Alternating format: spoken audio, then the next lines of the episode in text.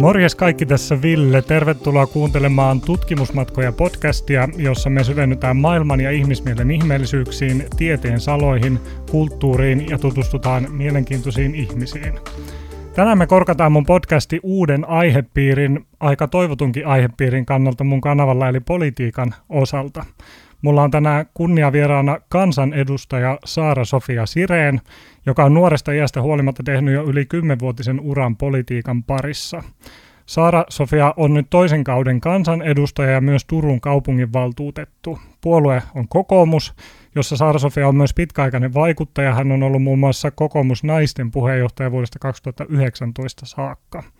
Koulutuksia löytyy 2 kappalein, kauppatieteen maisteri pääaineena kansainvälinen liiketoiminta ja filosofian maisteri tulevaisuuden tutkimuksen koulutusohjelmasta.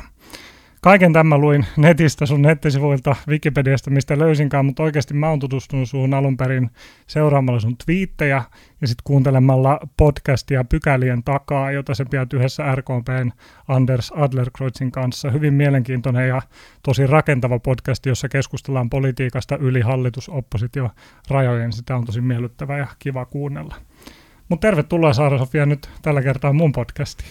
No kiitos paljon Ville ja tosi hauska olla täällä ja onpa hienoa olla nyt korkkaamassa tätä politiikan aihealuetta. Niin, jännittääkö sua? Mun yleisö ei ole aikaisemmin kauheasti poliittista keskustelua tällä kanavalla kuullut, mutta sä oot nyt sitten niin kuin ensimmäinen uhri. No ei mua kauheasti kyllä jännitä. Ehkä mun täytyy poliitikkona olla poliittisiin keskusteluihin aika tottunut, mutta odotan kyllä innolla, koska kerrankin on aikaa jutella vähän enemmän kuin vaikka tuolla täysistuntosalissa, missä kaikki mielipiteet pitää mahduttaa 1 minuuttiin. Niinpä, täällä saat puhua ihan rauhassa, ei ole mitään aikarajaa.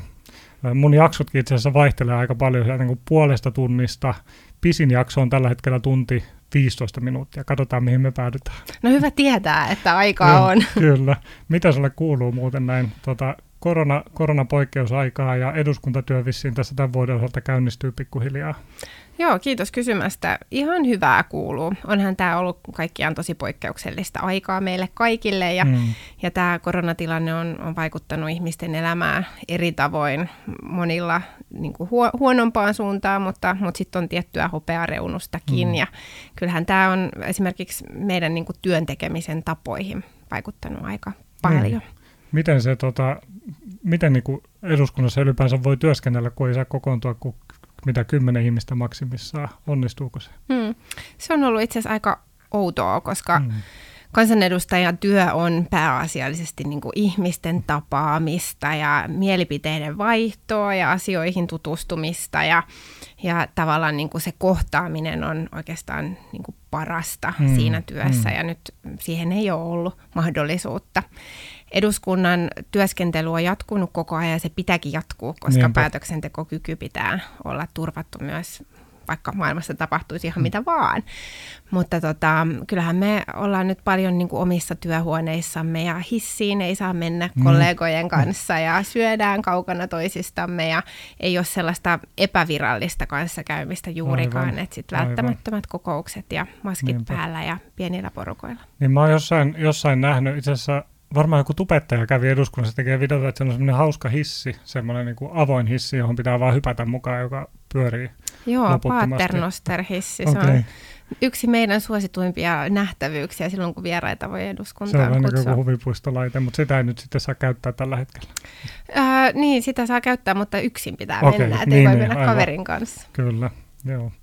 Jos me mennään tähän niin kuin itse aiheeseen, niin minua oikeastaan itseä kiinnostaa aina eniten, kun mä juttelen poliitikkojen kanssa tai ihmisten kanssa, jotka vaikuttaa poliittisesti, että miten ne on niin kuin ylipäänsä päätynyt alun perin politiikkaan. Oliko se sulle semmoinen selkeä aina, että sä oot niin kuin pienestä pitää ollut kiinnostunut politiikasta, vai onko se semmoinen ikään kuin jostain politiikan ulkopuolelta tullut? Minkälainen sun matka oli?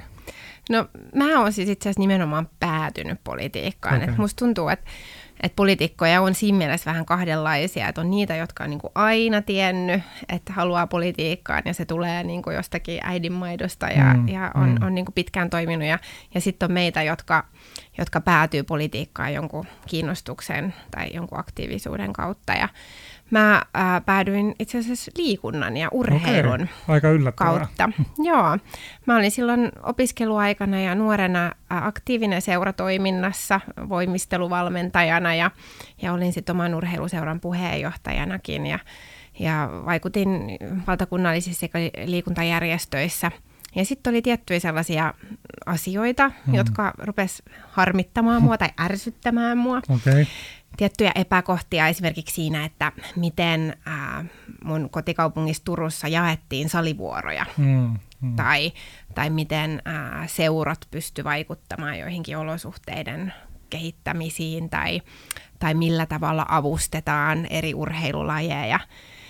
Ja sitten jossakin vaiheessa mä hoksasin, että nämä on sellaisia asioita, joista itse asiassa päätetään politiikassa. Aivan. Että ne ei muutu täällä niin kuin liikuntaympyröissä mutisemalla. Vaan pitää mennä vähän niin kuin korkeammalle tasolle vaikuttamaan asioihin. Pitää heittäytyä mukaan ja ne päätökset tehdään siellä poliittisilla mandaateilla ja sitten päädyy lähteä kuntavaaleihin. Okay. Ihan täysin ummikkona ilman mitään poliittista taustaa. No, minkälaista se oli poliittinen kampanjointi noin niin kuin ihan puskista? Oliko se oli ihan uusi maailma? Voisin kuvitella, että joskus kun mä itse leikin sillä ajatuksella, että mä voisin lähteä politiikkaan, niin eniten just se kampanjointi on semmoinen, joka vähän niin kuin ahdistaa, koska mä en ole semmoinen, että mä tykkään myyä asioita ja en tykkää myyä itseäni, että äänestäkää nyt mua ja mua. Mutta miten sä koit sen silloin ihan ummikkona? No sehän on just politiikassa vähän hankalaa, kun kaikki henkilöityy ja sitten pitäisi just niin kuin omaa osaamista ja omaa taustaa markkinoida. Mutta kampanjointihan on myös tosi hauskaa, koska jos siihen saa hyvän porukan mukaan, niin sitten yhdessä tehdään niitä asioita. Ja koko ajan pitäisi pitää kirkkaana mielessä, että minkä asioiden puolesta mä oon menossa sinne. Et enhän mä kampanjoi sen puolesta, että nyt Saara-Sofia pitää saada jollekin niin kuin hyville paikoille ja hyvien kokoustarjoilujen ääreen, vaan mä kampanjoin sen puolesta, että silloin esimerkiksi vuonna 2008, että mun mielestä niin kuin liikuntaolosuhteita pitää parantaa tässä kaupungissa. Joo. Ja se tuntui sitten taas heti luontevammalta. Niinpä, eli se oli niin kuin sellaista asialähtöistä. Ja sullakin kuitenkin se niin kuin monella poliitikolla, oli se sitten urheilu tai mikä tahansa, niin on niin kuin joku epäkohta, jonka maailmassa huomaa. Ja sitten niin kuin uskoo siihen, että siihen epäkohtaan pystyy jotenkin vaikuttamaan ja sitten lähtee sitä kohti. Just noin. Onko se niin kuin se, miten jos sun pitäisi jotenkin kuvailla, että mikä on semmoinen niin kuin syvin motivaatio, mikä sua motivoi politiikassa eniten? No mun mielestä sä kuvasit itse asiassa sitä tosi hyvin tuossa, että se lähtee jostain sellaisesta epäkohdasta. Siis eihän maailma ole täydellinen, eikä meidän järjestelmät ole täydellisiä ja niitä pitää koko ajan kehittää. Ja niitä päätöksiä tehdään siellä politiikassa ja vaikka niin kuin monesti tuntuu, että asiat tapahtuu hirveän hitaasti ja voi turhautua siitä, että pystyykö yksi ihminen vaikuttamaan, niin sitten tulee kuitenkin sellaisia onnistumisia, että jos mä en olisi ajanut tätä asiaa, jos mä en olisi nostanut sitä esille, niin mitään ei olisi tapahtunut. Se tulee siitä kokemuksesta, että se tekeminen on mielekästä ja sillä on merkitystä. Aivan, joo, koska kun ajattelee niin sä puhuit siitä, että oikeasti niitä onnistumisia myös tulee, mutta usein kun politiikasta puhutaan, niin se on kuitenkin myös aika kyynistä ihmisillä, että ihmiset ei välttämättä niin kuin näe sitä edes semmoisena väylänä, jota kautta voi vaikuttaa, ja sitten se vaikuttaminen purkautuu johonkin muihin, pahimmillaan jopa ehkä radikalisoidutaan ja ruvetaan niin kuin jopa väkivaltaisiin tekoihin, mutta sun kokemus on se, että sä oot voinut oikeasti vaikuttaa asioihin ja sä oot nähnyt sun kättesjäljen. Kyllä, enkä mä muuten jaksaisi olla mukana, jos mä en niin kuin kokisi, että sillä on merkitystä, että mä oon mukana. Totta kai tulee sellaisia turhautumisen hetkiä ja asiat voi kestää tosi pitkään. Et mulla oli esimerkiksi mun ensimmäisellä valtuustokaudella, joka alkoi siis vuonna 2009, nyt mä oon 3 kautta takana, niin tavoitteena, että Turkuun perustetaan nuorisovaltuusto, koska mä halusin, että nuoret pääsee vaikuttamaan itseään koskevaan päätöksentekoon, ja mä ajattelin, että tämä on niinku yksinkertainen konkreettinen asia, joka hoituu näin. Ja siinä kesti 6 vuotta. Et se meni vielä niinku seuraavan valtuustokauden puolelle ennen kuin se asia sit loppujen lopuksi toteutui, ja sitä piti jaksaa nostaa esille, ja siinä oli muitakin ihmisiä, jotka teki töitä sen puolesta. Mutta sitten kun se tuli ja se toimii ja sitä kehitetään edelleen, niin tuntuu, että sillä on ollut merkitystä, että on ollut mukana. Ja se sitten lopulta perustettiin, kun jakso vaan kärsivällisesti tehdä työtä. Se perustettiin ja muita vastaavia esimerkkejä onneksi niin kuin löytyy. Mutta tietenkin politiikka on opettanut mulle sen, että asiat ottaa aikaa. Mm. Että vaikka olisi kuin hyvä idea ja vaikka mun mielestä se voitaisiin hoitaa nyt, niin eihän demokratiassa asiat onneksi toimi niin vaan. Ja sitten kuitenkin ihmiset on eri mieltä, miten asiat pitäisi hoitaa. Ja sitten se neuvotteluprosessi ja kompromissien tekeminen, niin sehän on kaikki se, mihin sitä aikaa sitten oikeasti lopulta kuluukin aika paljon. Kyllä. Ja se on asia, mikä politiikka on kans mulle opettanut, että ne päätökset on aina kompromisseja. Mm. Että pitää olla kyky joustaa. Mm. Ja se kompromissiratkaisu sieltä sitten loppujen lopuksi löytyy. Ja harvoinpa se on sellainen, että kukaan on siihen niin kuin 100% täydellisen tyytyväinen. Niinpä. Se kuuluu politiikkaan. Tuohon tavallaan liittyy myös se, mitä mä haluaisin sulta kysyä. Nimittäin sitten, kun sä lähdit sinne vaaleihin, kuntavaaleihin alun perin ummikkona, niin oliko puolueen valitseminen sulle vaikea prosessi? Oliko se, jälleen jos mä pelaan vähän niin kuin omaan pohdintaan, mä oon siis liittynyt poliittiseen puolueeseen kokoomukseen. Yllätys, yllätys. Kutsuin oman puoluetoverin vieraaksi tänne itsekkäistä syistä. Mutta ei se ollut mikään helppo prosessi valita puoluetta. Siis, koska edelleenkin mä näen kaikissa puolueissa niin kuin hyviä asioita. Ja on monia muitakin puolueita, mihin olisin voinut kuvitella liittyvän. Ja sitten toisaalta mä näen puolueissa myös paljon ongelmia. Myös niin kuin omassa puolueessani. Niin oliko se sulle itsestään selvää, että kokoomus. Ei ollenkaan. Joo. Ei ollenkaan. Minkälainen prosessi? Haluatko sitä avata yhtään? No voin mä avata sitä ja mä oon itse asiassa miettinytkin sitä nyt paljon, koska nyt kun kuntavaalit taas lähestyy, niin monet ihmiset niin kuin miettii ja pohtii ja vähän kipuileekin sen kanssa, että uskallanko lähteä ja jos lähden, niin minkä puolueen listoilta ja on niin kuin helppo samaistua siihen, koska itselleen se päätös on myös aikanaan ollut niin kuin todella ison pohdinnan paikka. Ja niinhän sen pitääkin olla. Että kyllähän puolueen valinta on niin kuin iso päätös ja toivoiskin, että ihmiset käyttää siihen aikaa ja pohtii ja myös hahmottaa niitä politiikan eroja, mitä puolueiden välillä on. Suomessahan monet puolueet on aika lähellä itse asiassa toisiaan, kun meillä on tällainen monipuolue pohjainen systeemi, mutta sitten niitä painotuseroja kyllä löytyy. Miksi sä päädyit kokoomukseen? Joo, no mulla oli alun perin siis iso päätös se, että mä osasin edes ajatella politiikkaa itselleni, että mä en niin kuin nähnyt ensin, että se politiikka voisi olla mua varten tai että se edes kiinnostaisi mua, mutta sitten mä pikkuhiljaa hahmotin sen, että todellakin, että siellähän ne päätökset tehdään ja jos siinä haluaa olla mukana, niin sitten puolueet on se reitti siihen päätöksentekoon. Sitten mä aika kuitenkin niin kuin tyhjältä pöydältä lähdin tutustumaan eri puolueisiin ja myös, että minkä tyyppistä politiikkaa ne puolueet oli tehnyt Turussa siellä paikallisella tasolla. Ja loppupeleissä mä mietin sitten 2 puolueen välillä, josta periaatteessa olisin voinut varmaan valita kumman vaan. Mutta mä olin silloin opiskellut kauppakorkeakoulussa kestävää kehitystä, mikä alkoi silloin, se oli ihan uutta. Silloin kestävän kehityksen tämmöinen opintokokonaisuus, jossa muhun niin kuin iski tämä ajatus siitä, että kestävässä kehityksessä pitää arvioida taloudellisia vaikutuksia, sosiaalisia vaikutuksia ja vaikutuksia ympäristöön. Ja mä loppujen lopuksi siis tulin siihen johtopäätökseen, joka on vuosien varrella vahvistunut, että kokoomus on puolue, mistä nämä kaikki 3 vastuuta löytyy. Joo.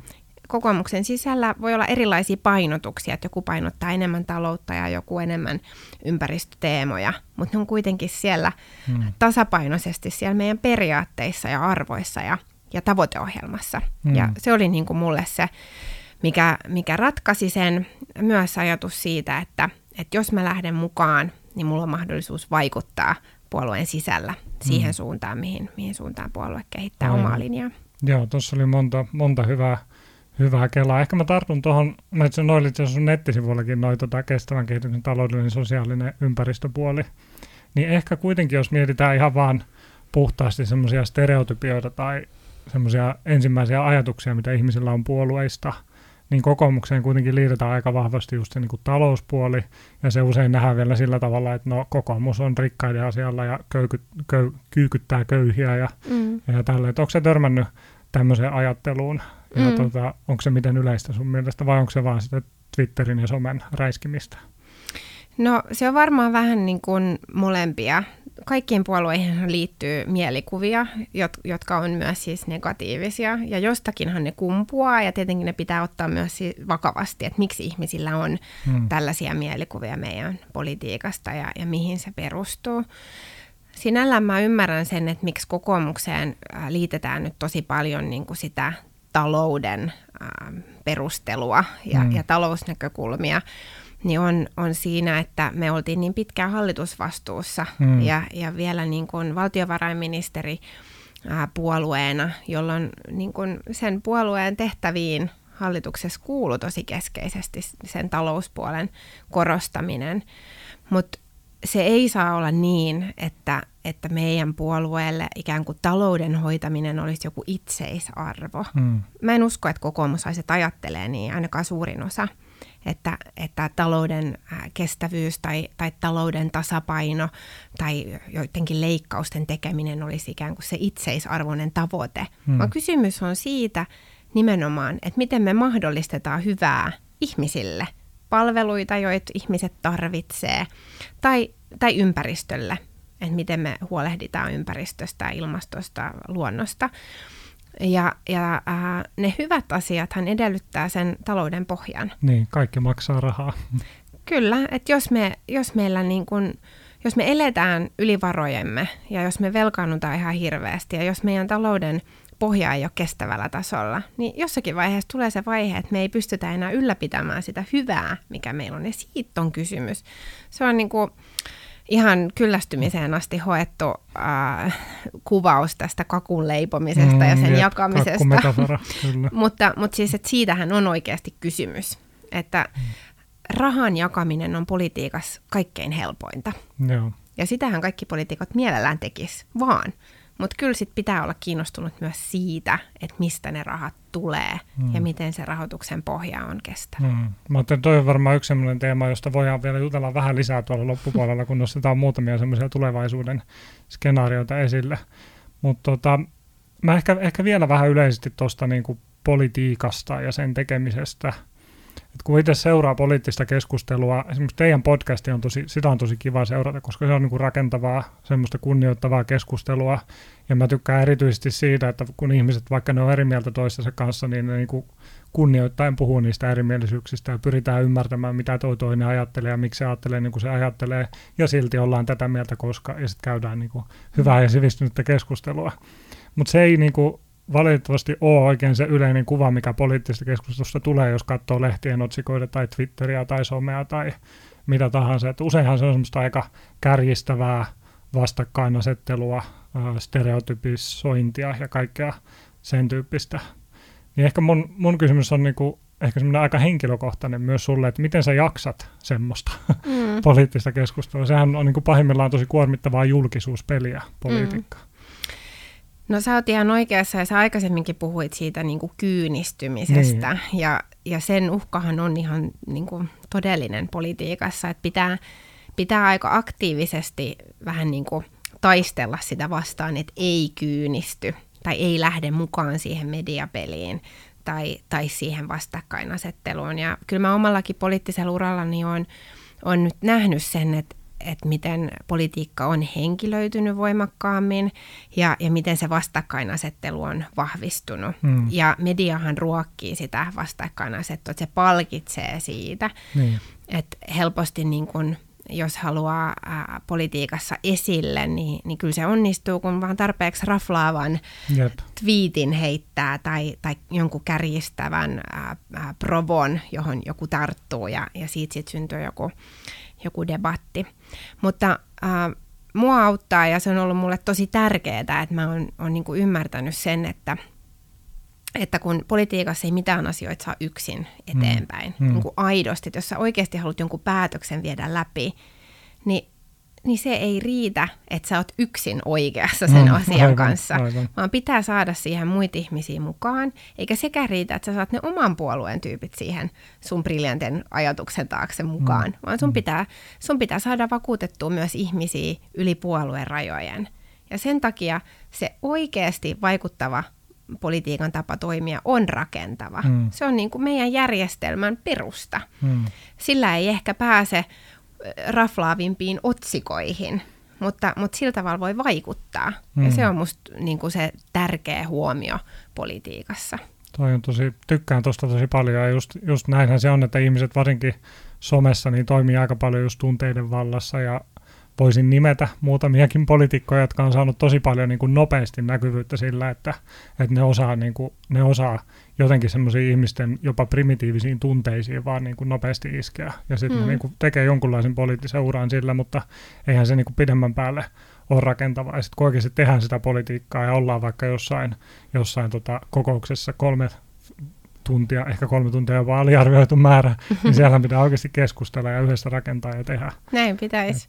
Ja tuo rakentaminen on mun mielestä niin kuin ihan se ydinsana, siis sehän on niin kuin rakentamista, eikä ne päätökset tipu mistään taivaalta, niinpä, vaan niitä valmistellaan, niitä perustellaan, niistä neuvotellaan ja sitten päädytään johonkin päätökseen. Ja jos se oma politiikan tekeminen perustuu rikkomiseen ja siihen vastakkainasetteluun ja sellaiseen niin kuin vihan lietsontaan tai epävarmuuden kylvämiseen, niin silloin ei kyllä rakenneta yhtään mitään. Sillä saa kyllä ehkä palstatilaa, niin, kyllä, mutta silloin ei kyllä voi rehellisesti katsoa itseään peilistä ja todeta, että mä olen nyt tehnyt parhaani rakentaakseni parempaa maailmaa. Niinpä.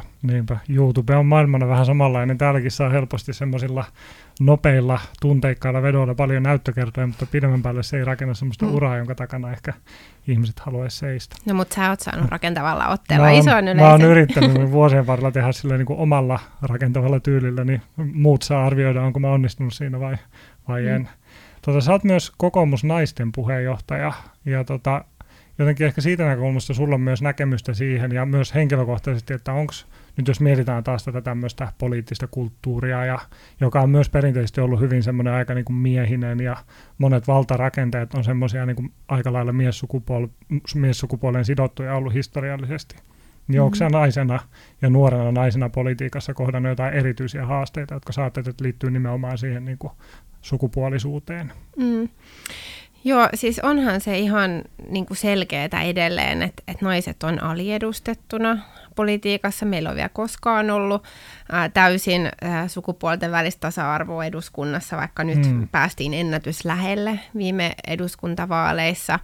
Naiset on joutunut taistelemaan itselleen äänioikeuden aikanaan ja oikeuden olla ehdolla ja naisten määrä on niin kuin pikkuhiljaa kasvanut. Et se ei ole ainoastaan mitään puhetta, vaan siis se on ihan historiallinen fakta, että naisilla on ollut heikompi asema ja lähtökohta vaikuttaa yhteiskunnalliseen päätöksentekoon. Toki Suomi oli siinä edelläkävijä, että Suomessa yhtenä ensimmäisistä valtioista naisillekin mahdollistettiin tämä yhteiskunnallinen vaikuttaminen.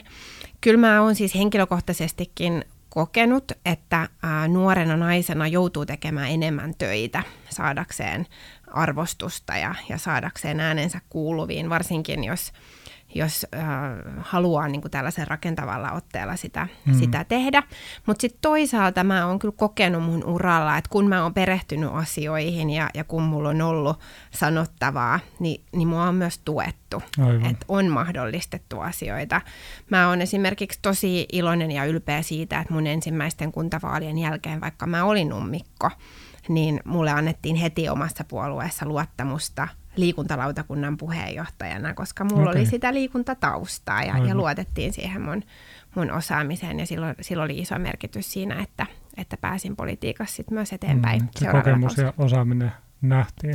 Tuohon itse asiassa mulla tulee mieleen kanssa se, että mä tuossa Instagramissa, kun oli Yhdysvalloissa presidentinvaalit, niin iloitsin Instagram-storissa siitä, että Kamala Harris valittiin ensimmäiseksi naisvarapresidentiksi Yhdysvalloissa ja mitä kaikkea ensimmäistä hän olikaan.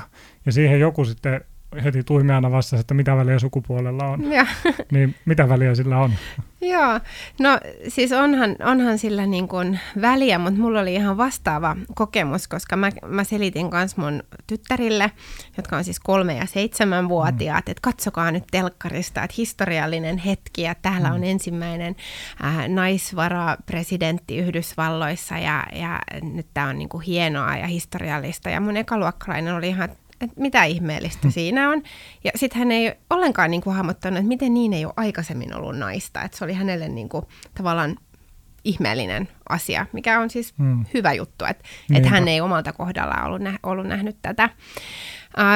omista kokemuksista, jos ajattelen nyt vaikka mun edellistä kansanedustajakautta, jolloin mä sain lapsen kesken kansanedustajakauden, niin silloin edelleen, siis vaikka tästä jo monta vuotta, niin ei ollut eduskunnassa selkeitä toimintatapoja vaikka siihen, että jos kansanedustajille syntyy lapsi, miten toimitaan. Vaikka siis tämmöisiä keissejä nyt on ollut. Ja 90-luvulla Janina Andersson aiheutti imettämisellään kohun, mutta tänä päivänä semmoista kohua ei ollut, mutta tavallaan myöskään ne rakenteet ei tukenut siihen, tai ei ollut järjestelmiä. Mutta sitten taas nyt tällä kaudellahan on syntynyt paljon lapsia kansanedustajille, iloisia perheuutisia, ja siinä ei ole enää niinku oikein mitään ihmeellistä. Et kyllä se maailma myös muuttuu ja menee eteenpäin. Juuri näin, ja sehän siinä on just ongelma, että kun historialliset rakenteet on ollut mitä ne on, niin se tarkoittaa sitä, että se todellisuus, missä edetään, niin sitä on ikään kuin historia muovannut. Et mä muistan, kun mä tein mun kanavalle videon, jossa mä kerroin ihmeellisiä faktoja kaikista Yhdysvaltojen presidenteistä. Niin eihän se ollut kuin vaan lista faktoja vanhoista miehistä. Niinpä. Että jos on semmoinen niin kuin satojen vuosien historia, jossa miehet on ollut presidenttejä, niin totta kai se vaikuttaa siihen, minkälainen se todellisuus on tänä päivänä. Ja just ei ole otettu kaikissa tilanteissa huomioon sitä, että voisi olla toisinkin. Että sekin on toisaalta semmoinen asia, joka vaatii aikaa sitten ja vuosia ja vuosikymmeniä, että asiat niin kuin oikeasti muuttuu. Ja myös sitä tavallaan, että sanotetaan mustaa valkoiseksi, että mitkä ne faktat on, niin kuin vaikka just tämä, että se on liuta miehiä miehen perään ja miksi se on näin. Silloin kun musta tuli oman urheiluseurani puheenjohtaja vuonna 2006, niin tämä urheiluseura, hyvin perinteikäs turkulainen yleisseura Turun Riento, täytti 100 vuotta. Eli 100-vuotias historia vuonna 2006. Ja mä sitten menin sinne kokoushuoneeseen tuoreena puheenjohtajana, katoin seinillä, missä oli edellisten puheenjohtajien rintakuvat, maalaukset heistä. Niin kaikki he olivat niin kuin mun isäni ikäisiä miehiä, ja sitten mä olin se jatkuma. Että kyllä se jotenkin konkretisoi sen, että tämä on ollut miehistä maailmaa ja sitä pitää muuttaa. Niinpä. No, kerros nyt meille sitten, että minkä ihmeen takia yli 100-vuotisella kokoomuksella ei ole koskaan ollut naista puheenjohtajana. No mä osasin kyllä odottaa tätä kysymystä jo, koska kokoomusnaisten puheenjohtajana se on varmaan yleisin kysymys, mikä mulle esitetään. Se on mun mielestä hyvä kysymys, se on myös ihan aiheellinen kysymys. Ja se on ihan samalla tavalla fakta, mikä meidän puolueessa pitää kohdata. Että eihän se voi olla niin, eikä se ole siis niin, että reilun 100 vuoden aikana kokoomuksessa ei ole koskaan ollut riittävän pätevää naista, joka olisi voitu valita, vaan siihen on vaikuttanut muutkin seikat. Mutta ei ole myöskään yhtään syytä, miksi kokoomukseen ei voitaisi valita naispuheenjohtajaa. Ja kyllä mä oon aika varma, että sekin päivä vielä tässä nähdään. Omaltakin poliittiselta uralta tai niin kauan kun on kokoomuksen toimia seurannut, niin onhan ollut sellaisia tilanteita, jos olisi voinut valita ihan hyvin naispuheenjohtajaa. Esimerkiksi Perhon Maija aikanaan, hän on ollut mulle tärkeä ihminen sitten taas siellä Turussa vahvana kokoomuslaisena naisvaikuttajana, mutta ei ole vielä kertaakaan valittu. Aivan, ja se on varmaan myös yksi sellainen asia, mikä kun puhuit siitä, että puolueeseen liittyminen myös mahdollistaa sen, että voi tehdä töitä puolueen sisällä niin kuin asioiden muuttamiseen, niin just myös sellainen asia, mihin voi vaikuttaa. Onko sulla joku ennustus, jonka haluat heittää Petteri Orpon jälkeen, kenestä tulee kokoomuksen puheenjohtaja?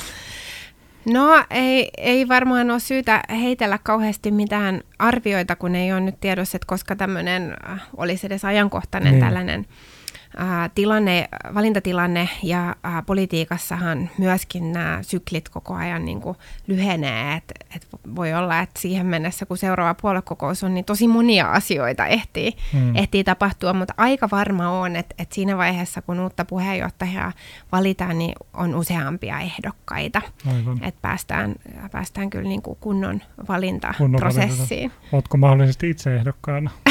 No, nyt ennakoidaan kyllä vähän turhaan pitkälle. Mennään vähän liian pitkälle. Joo. No, jos mietitään poliittista kalenteria, niin se mikä seuraavaksi kuitenkin tulee, niin on kuntavaalit. Joo. Niin, jos siitä puhutaan ihan pikkasen, minkälaisella fiiliksellä? Nyt ehkä erityisesti on mielessä se, että kuntavaalit käydään hyvin eri tavalla tänä vuonna kuin koskaan aikaisemmin. Nyt ei mennä tuonne Narinkatorille eikä mihinkään muuallekaan Oulun toripoliisin luokse kampanjoimaan, vaan nyt tehdään jotain muuta, mitä? Kyllä, joo, siis on todellakin niin kuin, tilanne, joka haastaa puolueita ja ehdokkaita, koska se henkilökohtainen kohtaaminen on ehkä erityisesti kuntavaaleissa tosi tärkeä. Siinä on kuitenkin myös se puoli, että tämä tilanne pakottaa puolueet ottamaan sellaisia uudistusaskeleita, joita olisi pitänyt joka tapauksessa tehdä.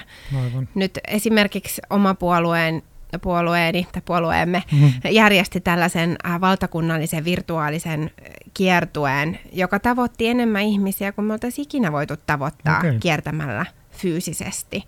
Ja ihmisillä oli niin kuin matala kynnys tulla sinne linjoille seuraamaan tai esittämään kysymyksiä. Et siinä on myös hyviä puolia, mutta on se siis ehdottomasti myös haaste. Ja jos ajatellaan, että kuinka täynnä sosiaalinen media on vaalimainontaa ollut aikaisemmissa vaaleissa, niin nyt se vasta tuleekin olemaan. Toi on ehkä just semmoinen, mitä itse miettii myös paljon, tuo vaaliähky, joka tulee niinku, se tulee joka vuosi, mutta se tulee varmaan niinku nyt netissä vielä vahvemmin. Et esimerkiksi Twitterissä on paljon ihmisiä, jotka ilmestyy sinne vaalien ajaksi ja sitten ne katoaa sieltä vaalien jälkeen ja joka suunnasta. Varmaan mun videoiden alussakin näkyy ihmisten pre-roll-mainoksia, vaalimainoksia, mitä ne on ostanut sun muuta. Niin tämäkin on tavallaan tämän vaaliähkyn keskellä on myös aika helppo kyynistyä, että menisi nämä vaalit nyt vaan ohi. Mutta mitä sä sanoisit, miksi näistä vaaleista kannattaa innostua? No siis jos jostain vaaleista kannattaa innostua, ja vaikkei politiikka muuten kauheasti innostaiskaan, niin kuntavaaleista kannattaa kyllä olla kiinnostunut, koska kuntavaalit on ne vaalit, joissa valitaan päättäjät, jotka päättää meidän kaikkien arkeen välittömimmin vaikuttavista asioista. Että eduskunnassa tietenkin säädetään lakeja ja Euroopan parlamentissa säädetään direktiivejä ja muuta, mutta siellä kuntapäätöksenteon tasolla niin kuin säädetään siitä meidän niin kuin välittömästä lähiympäristöstä ja niistä meidän käyttämistä ja meidän läheisten tarvitsemista palveluista ja silloin oikeasti isoin merkitys meidän arkeen niin kuin faktisesti. Siellä päätetään, perustetaanko Turkuun nuorisovaltuustoa vai ei? No esimerkiksi se, siellä päätetään, että millä tavalla kaupunkia kehitetään, mitä alueita kaavoitetaan, miten tuetaan elinvoimaa, mitä tapahtuu kouluverkoille tai lähipäiväkodeille, miten edistetään vanhuspalveluita. Ihan laidasta laitaan asioita. Oikeastaan niin kun, jos kulkee vaikka omalta kodilta työpaikalle, niin siinä matkalla ehtii nähdä monta sellaista asiaa, jossa nimenomaan kuntapolitiikalla on keskeinen rooli. Onko liikennevalot, onko pyörätietä, mitä palveluita matkalta löytyy ja niin poispäin. Monia semmoisia ihan arkielämään liittyviä. Minkälaisia vinkkejä sä antaisit nyt niinku? Ollaan tilanteessa, missä kuntavaaliehdokkaat on jo olemassa ja eri puolueilla on erilaisia viestejä. Miten tavallinen kansalainen voi, varsinkin jos sä oot semmoinen tyyppi, joka nyt ei varsinaisesti ole mihinkään tiettyyn puolueeseen sitoutunut, niin miten sen kaiken informaatioähkyn keskellä voi valita sen oman ehdokkaansa? Mitä kannattaa ottaa huomioon? No, ja ei saa vastata, että pitää äänestää kokoomusta. Ei tietenkään, vaan äänestää. Pitää nähdä vähän vaivaa sen eteen, että ketä äänestää, tai suosittelisin sitä, koska vaikka puolueista voi olla erilaisia mielikuvia ihmisillä, niin sitten kannattaa just tutustua myös vähän siihen, että minkälaista politiikkaa sen puolueen edustajat siellä paikallistasolla on sitten loppujen lopuksi tehnyt. Siinäkin saattaa olla eroja. Ja erityisesti ehkä kuntapolitiikassa, jossa ei ole hallitus-oppositioasetelmaa, niin sillä on vähän niin kuin erityinen merkitys, että minkälaisia persoonia ja minkälaisilla taustoilla niitä päätöksiä sit loppujen lopuksi tehdään. Vaalikoneet on yksi hyvä tapa. Joskin vaalikoneistakin alkaa olla vähän runsauden pulaa. Musta taisi olla yli 20 vaalikonetta jo viime vaaleissa. Ja sitten usein vaalikoneet on vielä niin kattavia, että siinä tulee monesti semmoinen kokemus itselle, että en minä tiedä, että mitä tuohonkin pitäisi vastata. Kyllä, ja ihan monesti tuntuu, että ne on vähän tarkoituksellakin tehty sellaisiksi, että niihin on mahdotonta vastata just niin kuin itsestään tuntuisi hyvältä. Mutta ne voi olla sen niin kuin vähän täydentävää tai ainakin tarkistaa, että ei ole mitään, jotka olisi ihan vastoin niitä omia näkemyksiä.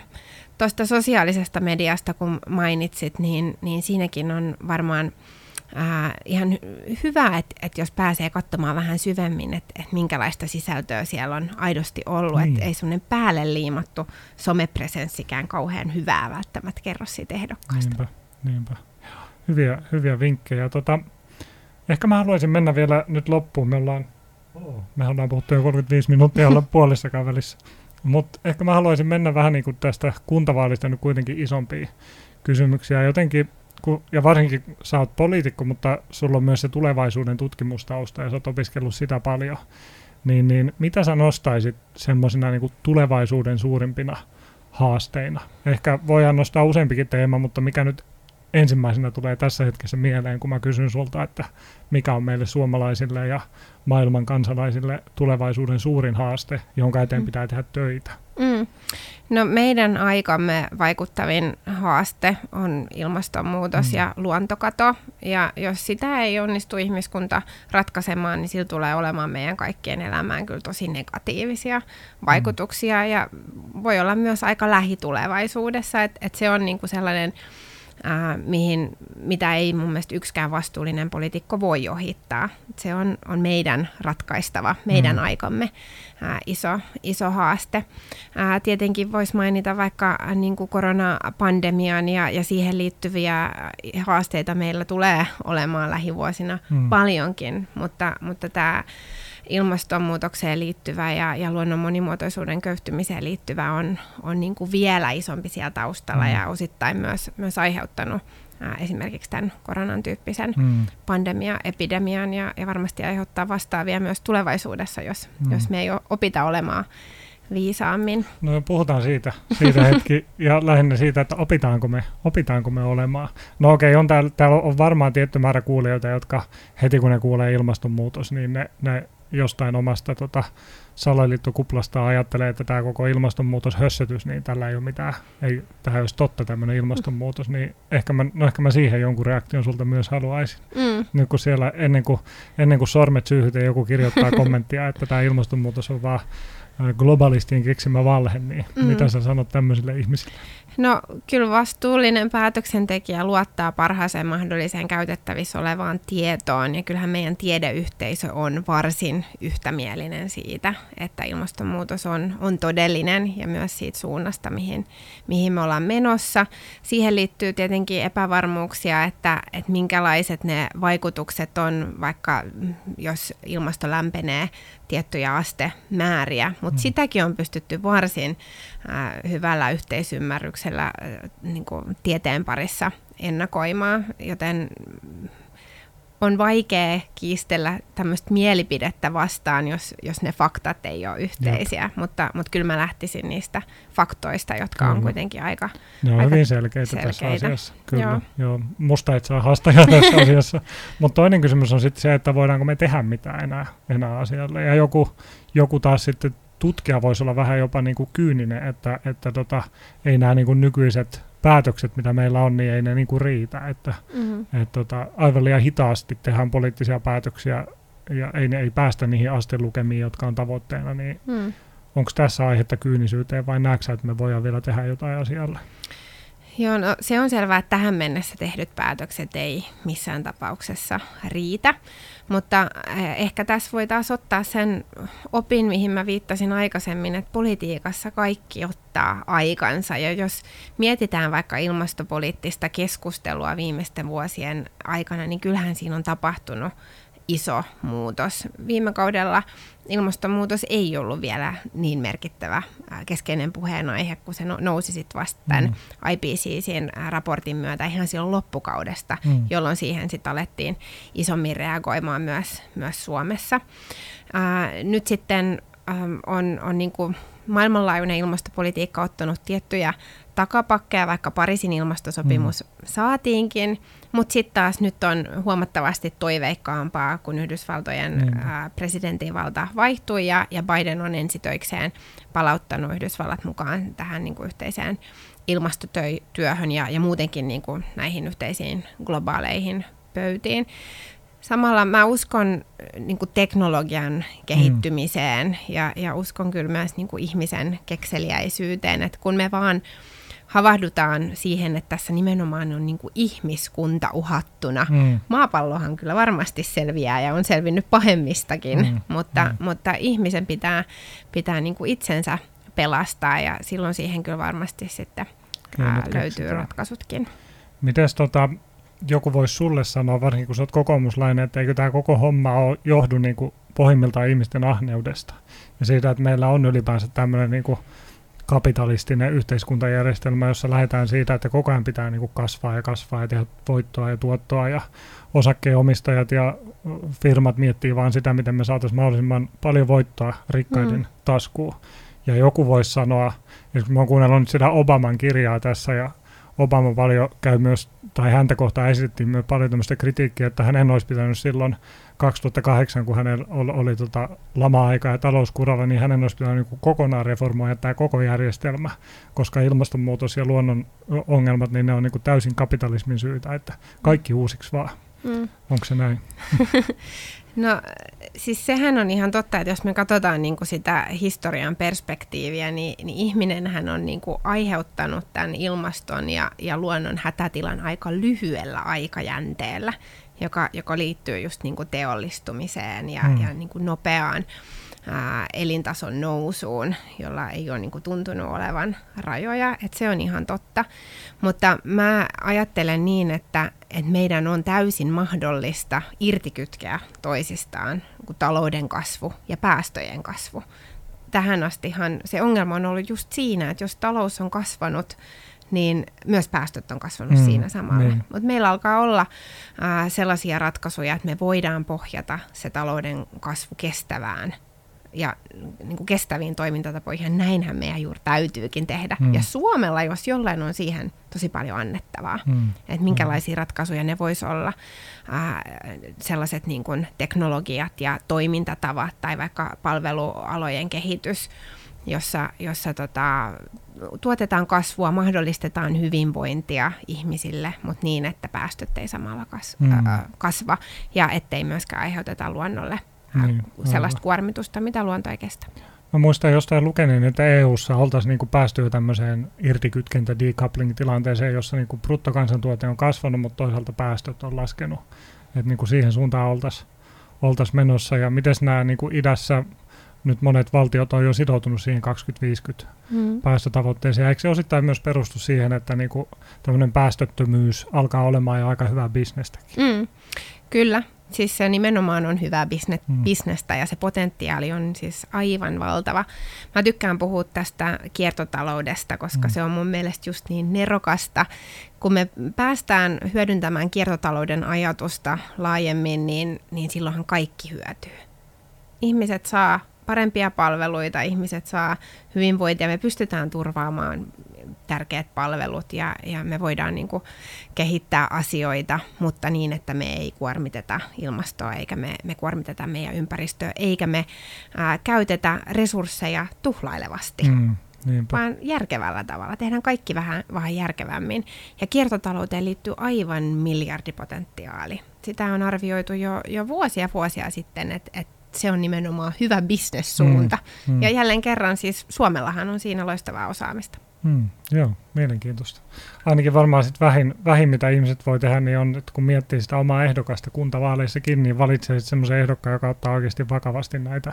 Koska onhan nämä kuitenkin semmoisia asioita, jotka niinku aika isolla tasolla myös päätetään, että politiikassa ja toisaalta yrityksissä ja muissa pitää niinku tehdä asioita, että meidän luonto voisi paremmin. No ehdottomasti. Ja mun mielestä se kestävän kehityksen ajatus, joka ei ole kauhean tuore, mutta on edelleen ihan varsin toimiva, että jos miettii, että minkälainen on vastuullinen poliitikko, niin se on sellainen, joka hahmottaa tämän niin kuin yhteyden talouden ja ympäristön ja ihmisten välillä. Mitkä on sun mielestä Suomessa niin kuin paikallisesti, jos ei puhuta nyt päästöistä, niin kuin luontoa ajatellen semmoisia suurimpia ongelmia niin kuin meillä täällä Suomessa on omassa maassamme, jonka eteen pitäisi vielä tehdä töitä? No mulle ihan siis todella tärkeä aihe ja myös yksi keskeinen syy, minkä takia lähdin aikanaan politiikkaan, on Itämeren tila ja meidän vesistöjen tila. Ja jos me ajatellaan vaikka Saaristomerta, joka on ihan tämä meidän niin kuin rannikkoalue, niin se on yksi maailman saastuneimpia paikkoja. Ja Itämeren alueella tällainen hotspot-alue, eli siis niin kuin vaarallisen huonossa kunnossa. Ja aivan. Turhauttavaa siinä on se, että se on niin kuin ihmisten omaa syytä. Ihmisen toiminta on aiheuttanut. Mitä me tehdään väärin tällä hetkellä, että sinne tulee saasteita? No lähtökohtahan on se, että Itämeri on jo itsessään, se on tosi herkkä. Eli kaikki ulkopuolinen kuormitus aiheuttaa sille ongelmia ja stressiä. Se on nuori ja matala ja siinä on vähän vaihtuvuutta. Niin kun se kuormittuu jostakin ulkoisesta, niin sitten se oireilee. Ja selkein oire on tietenkin tämä rehevöityminen, mikä näkyy sinilevä lauttoina sitten kesähelteillä ja ei voi mennä uimaan ja niin poispäin. No siihen rehevöitymiseen sitä aiheuttaa keskeisesti kaksi ravinnetta, typpi ja fosfori. Ja niiden suurin päästölähde tänä päivänä on maatalous, koska jätevedet on jo aika hyvässä kunnossa. Okay. Ja ihan siis meidän elinaikana on tehty tosi paljon niiden jätevesien puhdistamiseksi. Mutta kiertotalous olisi siihenkin ratkaisu, okay, että niitä ravinteita voitaisiin käyttää sellaisella tavalla, että ne ei päätyisi sinne mereen, jossa ne aiheuttaa haittaa, vaan että niitä voitaisiin hyödyntää jonkin järkevää. No. Voidaanko me tehdä maataloutta jotenkin paremmin? Siis kun mä tiedän, että se on kuitenkin monelle Pohjanmaalta kotoisin, niin se on monelle elinehto, että saa tehdä maataloutta. Joo, ehdottomasti. Pitääkö meidän luopua nyt vaan kaikesta maataloudesta vai mitä me voidaan tehdä siinä? Ei ollenkaan tarvi luopua, vaan just esimerkiksi tällainen ravinteiden kierrätys ja kestävämpi tapa toteuttaa niiden käyttöä, niin hyödyttäisi myös viljelijää. Ja tästä on ihan hyviä tuloksia, että kun kiinnitetään huomiota vaikka sen pellon rakenteeseen ja siihen, että minkälaista kasvipeitteisyyttä on, niin saadaan parempia satoja, mikä hyödyttää sitä viljelijää, mutta sitten myöskään niitä ravinteita ei pääty sinne vesistöihin kiihdyttämään sitä rehevöitymistä. Siltäkin osin siis ratkaisuja on ja sinne suuntaan ollaan menossakin. Ja viljelijäthän on ensikädessä ollut tekemässä myös niin kuin ihan omalla kustannuksella merkittäviä investointeja, jotta he parantaa sitä vesistöjen tilaa. Mutta kun on vuosikymmeniä kuormittunut vesistö, niin se ei ihan muutamassa vuodessa myöskään toivu. Niinpä. Että se ottaa taas aikaa. Joo. Mun tekee mieli kysyä nyt tätäkin asiaa, kun se tuli mieleen tästä kaikesta, mutta mä Twitterissäkin yksi päivä ihmettelin, että milloin me saadaan oikein se turpeen energiakäyttö Suomessa loppumaan, että sitä on kauan aikaa, ja niin kuin, sehän on Suomessa todella niin kuin suurimpia päästöjen aiheuttajia, ja tällä hetkellä meillä on myös hallitus, jonka se pitäisi saada pois ja joka haluaisi sen pois, niin missä mennään turpeen osalta?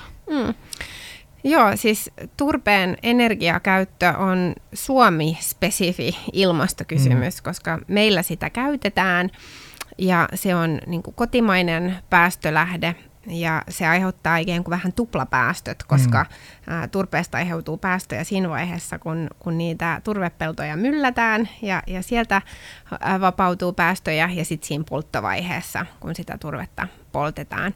Ja mittakaavaa antaa se, että kun me halutaan vähentää meidän päästöjä, ja siihen on erilaisia keinoja, niin turpeen energiapoltto yksinään on suunnilleen saman kokoinen päästölähde kuin koko henkilöautoliikenne.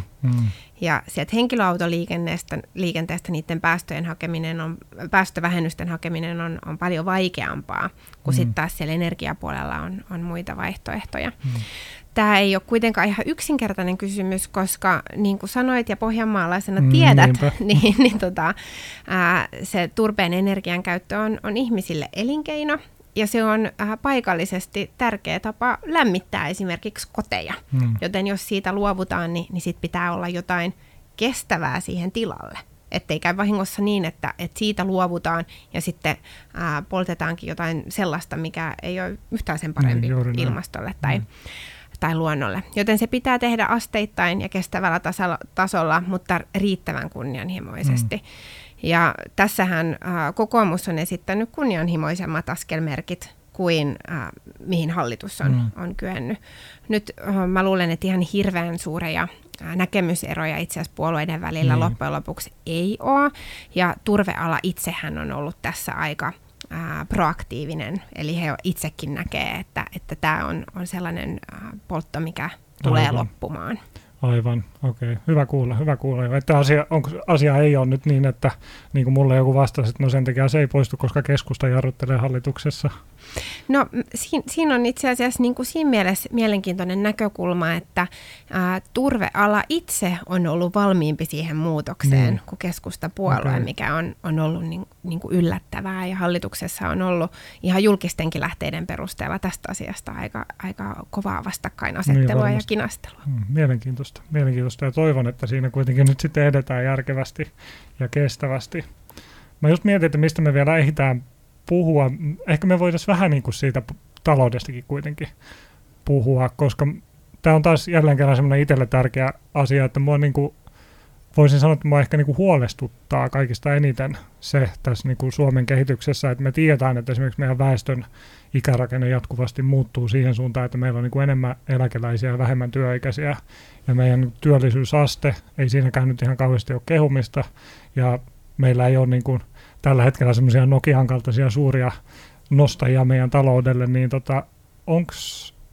ollaanko me ihan tuhoon tuomittuja? Loppuksi meillä vaan rahat, ja meneekö tämä siihen, että jossain vaiheessa meidän pitää vaan niin kuin poistaa jotain hyvinvointiyhteiskunnan rakenteita, mikä sekään ei olisi mitenkään mukava juttu. Mm-hmm.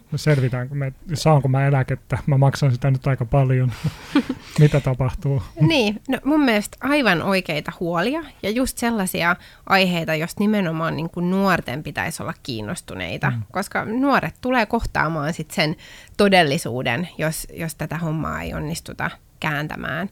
Ja jos jälleen nojataan asiantuntijoihin, niin ekonomistit on aika yksimielisiä siitä, että me ollaan niin kuin huonolla tiellä, jos me ei muuteta tätä suuntaa. Just niin kuin sanoit, ne palikat ei vaan täsmää. Meillä ei ole tulevaisuudessa varaa sellaiseen hyvinvointiin ja sellaiseen palvelutasoon esimerkiksi, mihin me ollaan nyt totuttu, ellei me onnistuta sitä kestävyysvajetta jollakin tavalla paikkaamaan ja tähän huoltosuhteen muuttumisen aiheuttamaan niin kuin tilanteeseen jollakin tavalla vastaamaan. Ja se kyllä edellyttäisi niin kuin ensinnäkin rohkeutta kohdata nämä tosiasiat, jotka oli siis tosiasioita jo ennen koronakriisiä. Niin oli. Meillähän oli just nämä rakenteelliset talouden haasteet niin kuin edessämme jo ennen koronakriisiä, ja nyt sen sijaan, että keskitytään ainoastaan hoitamaan tätä akuuttia kriisiä, niin pitäisi koko ajan siellä taustalla hahmottaa myös ne niin kuin keskipitkän ja pidemmän aikavälin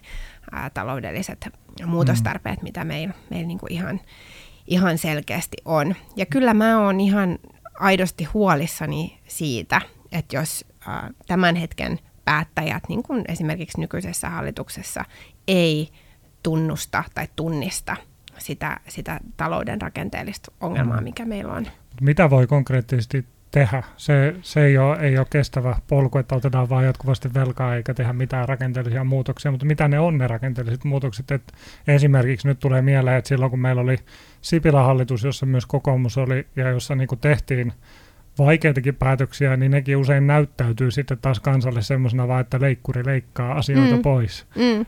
Onko sekään mikään, niin kuin, se, että jos me vaan leikataan jonkun turvan tasoa, niin eihän sekään pidemmän päälle välttämättä mitään isoa saa aikaiseksi. Mitä, niin kuin hyvin konkreettisesti, mitä me voitaisiin tehdä? Ja siis mä sanoin just sen, että jos me ei niin kuin onnistuta niin sitä perustaa tasapainottamaan ja saamaan kestävälle tasolle, niin sitten tulevaisuudessa tulevilla päättäjillä ei ole mitään muuta vaihtoehtoa kuin tehdä niitä leikkauksia, koska siis että se yhtälö ei vaan ole oikeasti kestävä. No tietenkin on pakko mainita sote-uudistus, jota monet hallitukset on yrittänyt vääntää, Sipilän hallitus mukaan lukien, ja ehkä siitäkin voisi ottaa jotakin opiksi, että jos ei silloin sillä sapluunalla tullut järkeväksi, niin miksi edelleen niin kuin yritetään tätä maakuntahallinnon tasoa ja sitten näitä sote-palveluita ympätä yhteen, joka tulee aiheuttamaan vaikkapa siellä kunnissa tai nimenomaisesti siellä kunnissa sellaisen tilanteen, että velat jää, mutta tulot lähtee. Ja sitten kunnissa joudutaan oikeasti miettimään, että mistä leikataan ja mihin sitten panostetaan. Se, mikä on niinku varmaan tylsä vastaus, mutta minkä mä ihan niinku oikeasti koen, että on se ainoa vastuullinen tie, on se, että me luodaan mahdollisuuksia työpaikoille. Niin. Ja ne on yritykset, erityisesti pienet ja keskisuuret yritykset, joihin ne työpaikat syntyy. Sitä kautta me voidaan luoda sitä talouden pohjaa niin, että me saadaan, anteeksi nyt vaan, mutta leivottua sitä kakkua, jota sitten voidaan jakaa myöhemmin. Ja silloinhan meidän pitää tehdä sellaisia ratkaisuja, joilla me luodaan niin kuin toimintaympäristöä, jos kannattaa yrittää, jos kannattaa työllistää ja jos kannattaa tehdä töitä. Onko se sitten niin päin, että yritykset niiden ei kannata työllistää, kun sitten toisaalta tietää, että on paljon myös työttömiä, jotka ei vaan löydä töitä. Että on ihmisiä, jotka saattaa lähettää kymmeniä työhakemuksia ja ei vaan niin kuin töitä löydy. Mikä siinä on niin kuin se tavallaan se ydinongelma? Kohtaanto-ongelma. Niin, se kuuluisa. Joo, mitä kyllä. Se tarkoittaa? No se tarkoittaa just tätä, mitä sanoit, että jos ajatellaan vaikka sitten taas koulutuspolitiikkaa, ja tässä just tullaan siihen, että ei ole mitään yksinkertaista ratkaisuja, vaan kaikki nämä politiikan eri sektorit ja teemat liittyy toisiinsa, ja pitääkin tunnistaa osaksi tätä isompaa kuviota. Mutta jos ajatellaan koulutuspolitiikkaa, niin meillä on tiettyjä aloja, jotka on hirveän haluttuja aloja, joihin ihmiset hakeutuu opiskelemaan, opiskelee ahkerasti ja ei työllisty valmistumisen jälkeen ja päätyy sitten hakemaan töitä tai ei löydä omaa reittiään sitä kautta. Ja sen takia pitää jatkuvasti arvioida sitä, että minkälaisia tarpeita työmarkkinoilla on ja minkälaisia muutoksia vaikka meidän koulutuspolitiikkaan tai meidän opiskelupaikkoihin nämä muutokset edellyttää. Turku on tässäkin hyvä esimerkki. Meillä on paljon teknistä osaamistarvetta. Siellä on telakkaa ja on autotehdasta ja on lääketeollisuutta, mutta ei ole ollut diplomi-insinöörikoulutusta, jolloin on ollut ihan selkeä kohtaanto-ongelma, joka on poliittisesti ratkaistavissa. Joo. Toi on semmoinen tavallaan yleinen periaate myös, mikä on tosi mielenkiintoista, just se, että politiikassa ollaan tekemisissä niin monimutkaisten ongelmien kanssa, ja siihen liittyy niin paljon epävarmuutta, ja tulevaisuutta on niin vaikea ennustaa, ja on niin monta niin kuin palikkaa, että kun yhden päätöksen teet, niin sillä on vaikutuksia 100 muuhun. Ja sitten jotenkin pitäisi löytää semmoinen oikea balanssi erimielisyyden vallitessa, kun ihmiset vääntää ja on eri mieltä asioista. Niin se on vaikeaa. Onko sulla unettomia öitä sen jälkeen, kun olet tehnyt jotain päätöksiä epävarmuuden vallitessa? No, päätöksiä on pakko tehdä epävarmuuden vallitessa. Muuta vaihtoehtoa ei ole, ja se on meidän työtä. Sitä varten meidät on nimetty tonne, ja mä koitan joka päivä tehdä työni niin, että mä voin aamulla katsoa itseäni peiliin ja olla niin kuin rehellinen itselleni, että mä oon tehnyt parhaita mahdollisia päätöksiä niillä tiedoilla, mitkä mulla on käytettävissä. Mutta toi, mihin viittasit, niin on jälleen yksi hyvä vinkki sinne äänestyskoppiin, koska jos joku ehdokas tai joku poliitikko tarjoaa monimutkaiseen kysymykseen tosi yksinkertaista ratkaisua, niin se ei ole kestävää. Se on niin kuin se populismin perus-DNA, että tarjotaan vaikeisiin kysymyksiin yksinkertaisia ratkaisuja. Meidän yhteiskunta ja meidän maailma ei vaan toimi niin, vaan niin kuin nämäkin ihan muutamat esimerkit osoittaa, niin päätöksissä on hirveästi eri vaikutuksia, jotka pitää osata huomioida. Niinpä. Ja jokaisella päätöksellä on sitten taas kerrannaisvaikutuksia moniin muihinkin asioihin kuin ihan vaan siihen, mistä ollaan päättämässä. Tosi tärkeä pointti. Muuten välissä tuli semmoinen huomio mieleen ehkä lähinnä niin kuin katsojille ja kuulijoille, että jos nyt joku on siellä sitä mieltä, että toi Mäkipelto ei painosta kokoomuslaista tarpeeksi, vaan sen kanssa liikaa samaa mieltä, niin osallistukaa tähän keskusteluun. Tämä podcastin idea on myös se, että nämä on niin kuin tämmöisiä ajatuksen herättäjiä, ja sitten siellä YouTuben kommenttikentässä niin vastatkaa, olkaa eri mieltä, perustelkaa, kertokaa. Tosi mielellään jatketaan keskustelua. Minä ainakin jatkan siellä kommenttikentässä ja luen ja opin teiltä, kuulijat ja katsojat, myös uusia asioita.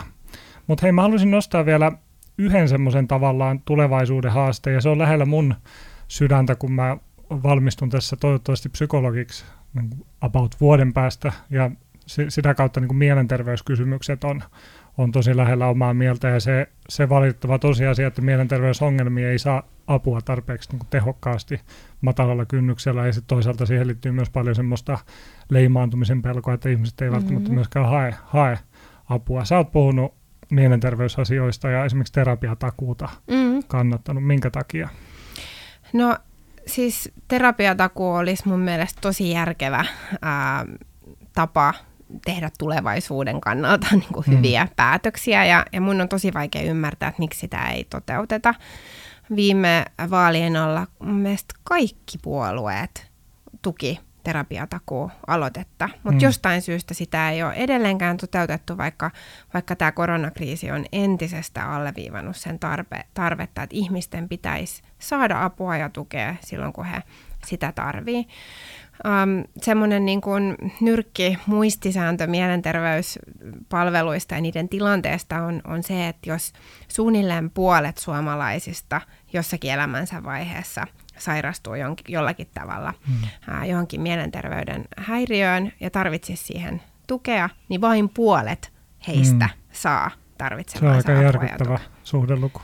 Kyllä, ja siinä voi sitten aika niin kuin nopeasti hahmotella sitä, että minkälaisia vaikutuksia sillä on ihmisellä itselleen ja myös menee yhteiskunnalle, jos ihmiset ei sitä apua saa tai sen avun saaminen kestää tosi pitkään. Ja sen takia mä oon tukenut terapiatakuuta ja kokoomus on myöskin vaihtoehtobudjetissaan varannut siihen nyt 2 vuotena peräkkäin varat, että nopeutetaan sitä, varmistetaan ja nopeutetaan se palveluiden piiriin pääseminen niiltä, jotka sitä tarvitsisi. Se olisi mun mielestä todella tärkeää. Miten meillä voi olla edelleenkin sellainen yhteiskunta, että jos sairastuu mihin vaan niin kuin muuhun sairauteen tai jos menee jalka tai käsi poikki, niin se on ihan itsestään selvää, että hakeutuu lääkärille ja terveyskeskukseen, niin palveluita saa. Mutta jos on mielen kanssa haasteita, niin se ei olekaan itsestään selvää. Niinpä. Ja se aiheuttaa taas sitten sitä häpeää ja stigmaa, joka on niin kuin tosi turhaa. Niinpä. Pitäisi voida kohdata erilaiset sairaudet kuitenkin niin kuin samalla tavalla. Ja jos ihmisellä on haasteita elämässään, niin sitten hyvinvointiyhteiskunnan pitää kannatella niiden haasteiden yli.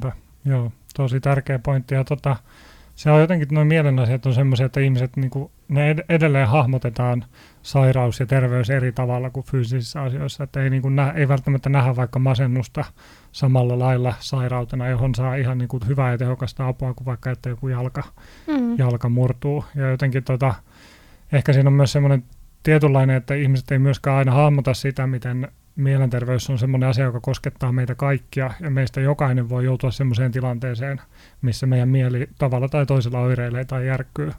Se riittää, että ympäristön olosuhteet on tietynlaisia tai joku tietty tragedia kohtaa, niin kuka tahansa voi yllättyä siitä, miten yhtenä päivänä ei pääsekään sängystä ylös tai on vaikea tehdä sitä, minkä aikaisemmin on kokenut mielekkääksi. Että jotenkin siinä on myös semmoista isoa niin kuin asennemuutoksen tarvetta. Just näin. Ja sen takia niistä on tosi tärkeää puhua ja tehdä näkyväksi ja häivyttää sitä häpeää, koska just niin kuin sanoit, niin kuka tahansa voi sairastua. Niin kuin ylipäätänsä ihmiset voi sairastua, vaikka tekisi mitä. Niinpä.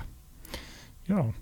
Tärkeä asia. Hei, ja mä tuijottelen kelloa tuossa, me ollaan puhuttu nyt yli tuntia. Jos joku on päässyt niin kuin podissa alusta tähän asti, niin paljon onnea sulle. Ja niin kuin sanoin, että jos teillä on jotain, mistä on ajatuksia herännyt ja haluatte jakaa, niin jakakaa kommenteissa. Ja sähköpostinkin voi laittaa palautetta meille molemmille.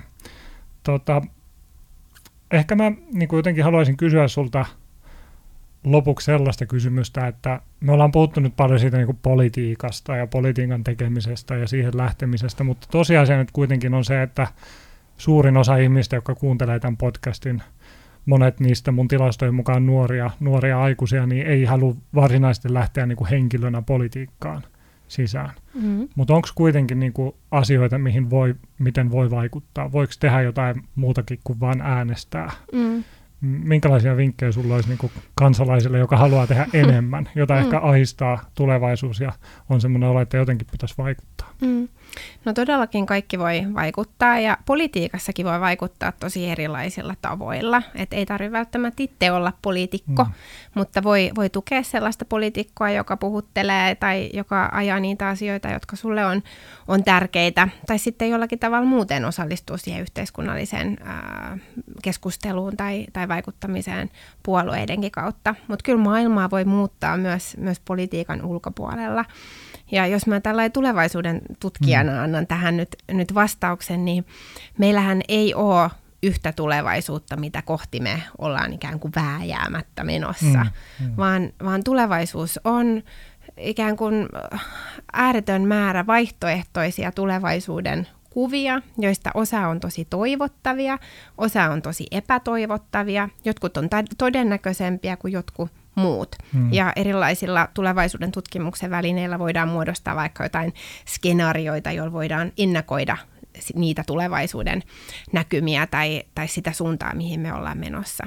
Mutta kaikki päätökset, mitä me tehdään nyt, vaikuttaa siihen tulevaisuuden suuntaan. Oli se sitten meidän henkilökohtaisessa elämässä meidän pienet päätökset vaikka kuluttamisessa tai asumisessa tai siinä, että miten me suunnataan energiaa meille tärkeisiin asioihin tai ruokitaanko me ennemmin niin kuin jotain positiivista ja rakentavaa vai sitä negatiivista ja rikkovaa. Kaikki päätökset vaikuttaa siihen politiikan suuntaan ja silloin niin kuin oikeastaan me voidaan nähdä meidän elämä kaiken kaikkiaankin vaikuttamisen paikkana, ihan jokainen meistä. Henkilökohtaisella tasolla, meidän opinnoissa, työelämässä ja sitten politiikan eri päätöksenteon tasoilla asti. Tämän päivän päätökset rakentaa sitä tulevaisuutta suuntaan just toiseen. Se oli oikeastaan niin kivasti sanottu, että mä luulen, että niihin ajatuksiin me voidaan lopettaa. Kiitos tosi paljon kansanedustaja Saara-Sofia Sirén. Tämä oli tosi mielenkiintoinen keskustelu ja varmasti monenlaisia ajatuksia herätti ihmisissä. Kiitos kun uskalsit korkata mun podcastin politiikka-aiheen. Kiitos paljon. Kiitos Ville, oli tosi kiva ja mäkin mielellään seuraan jatkokeskustelua. Kiva.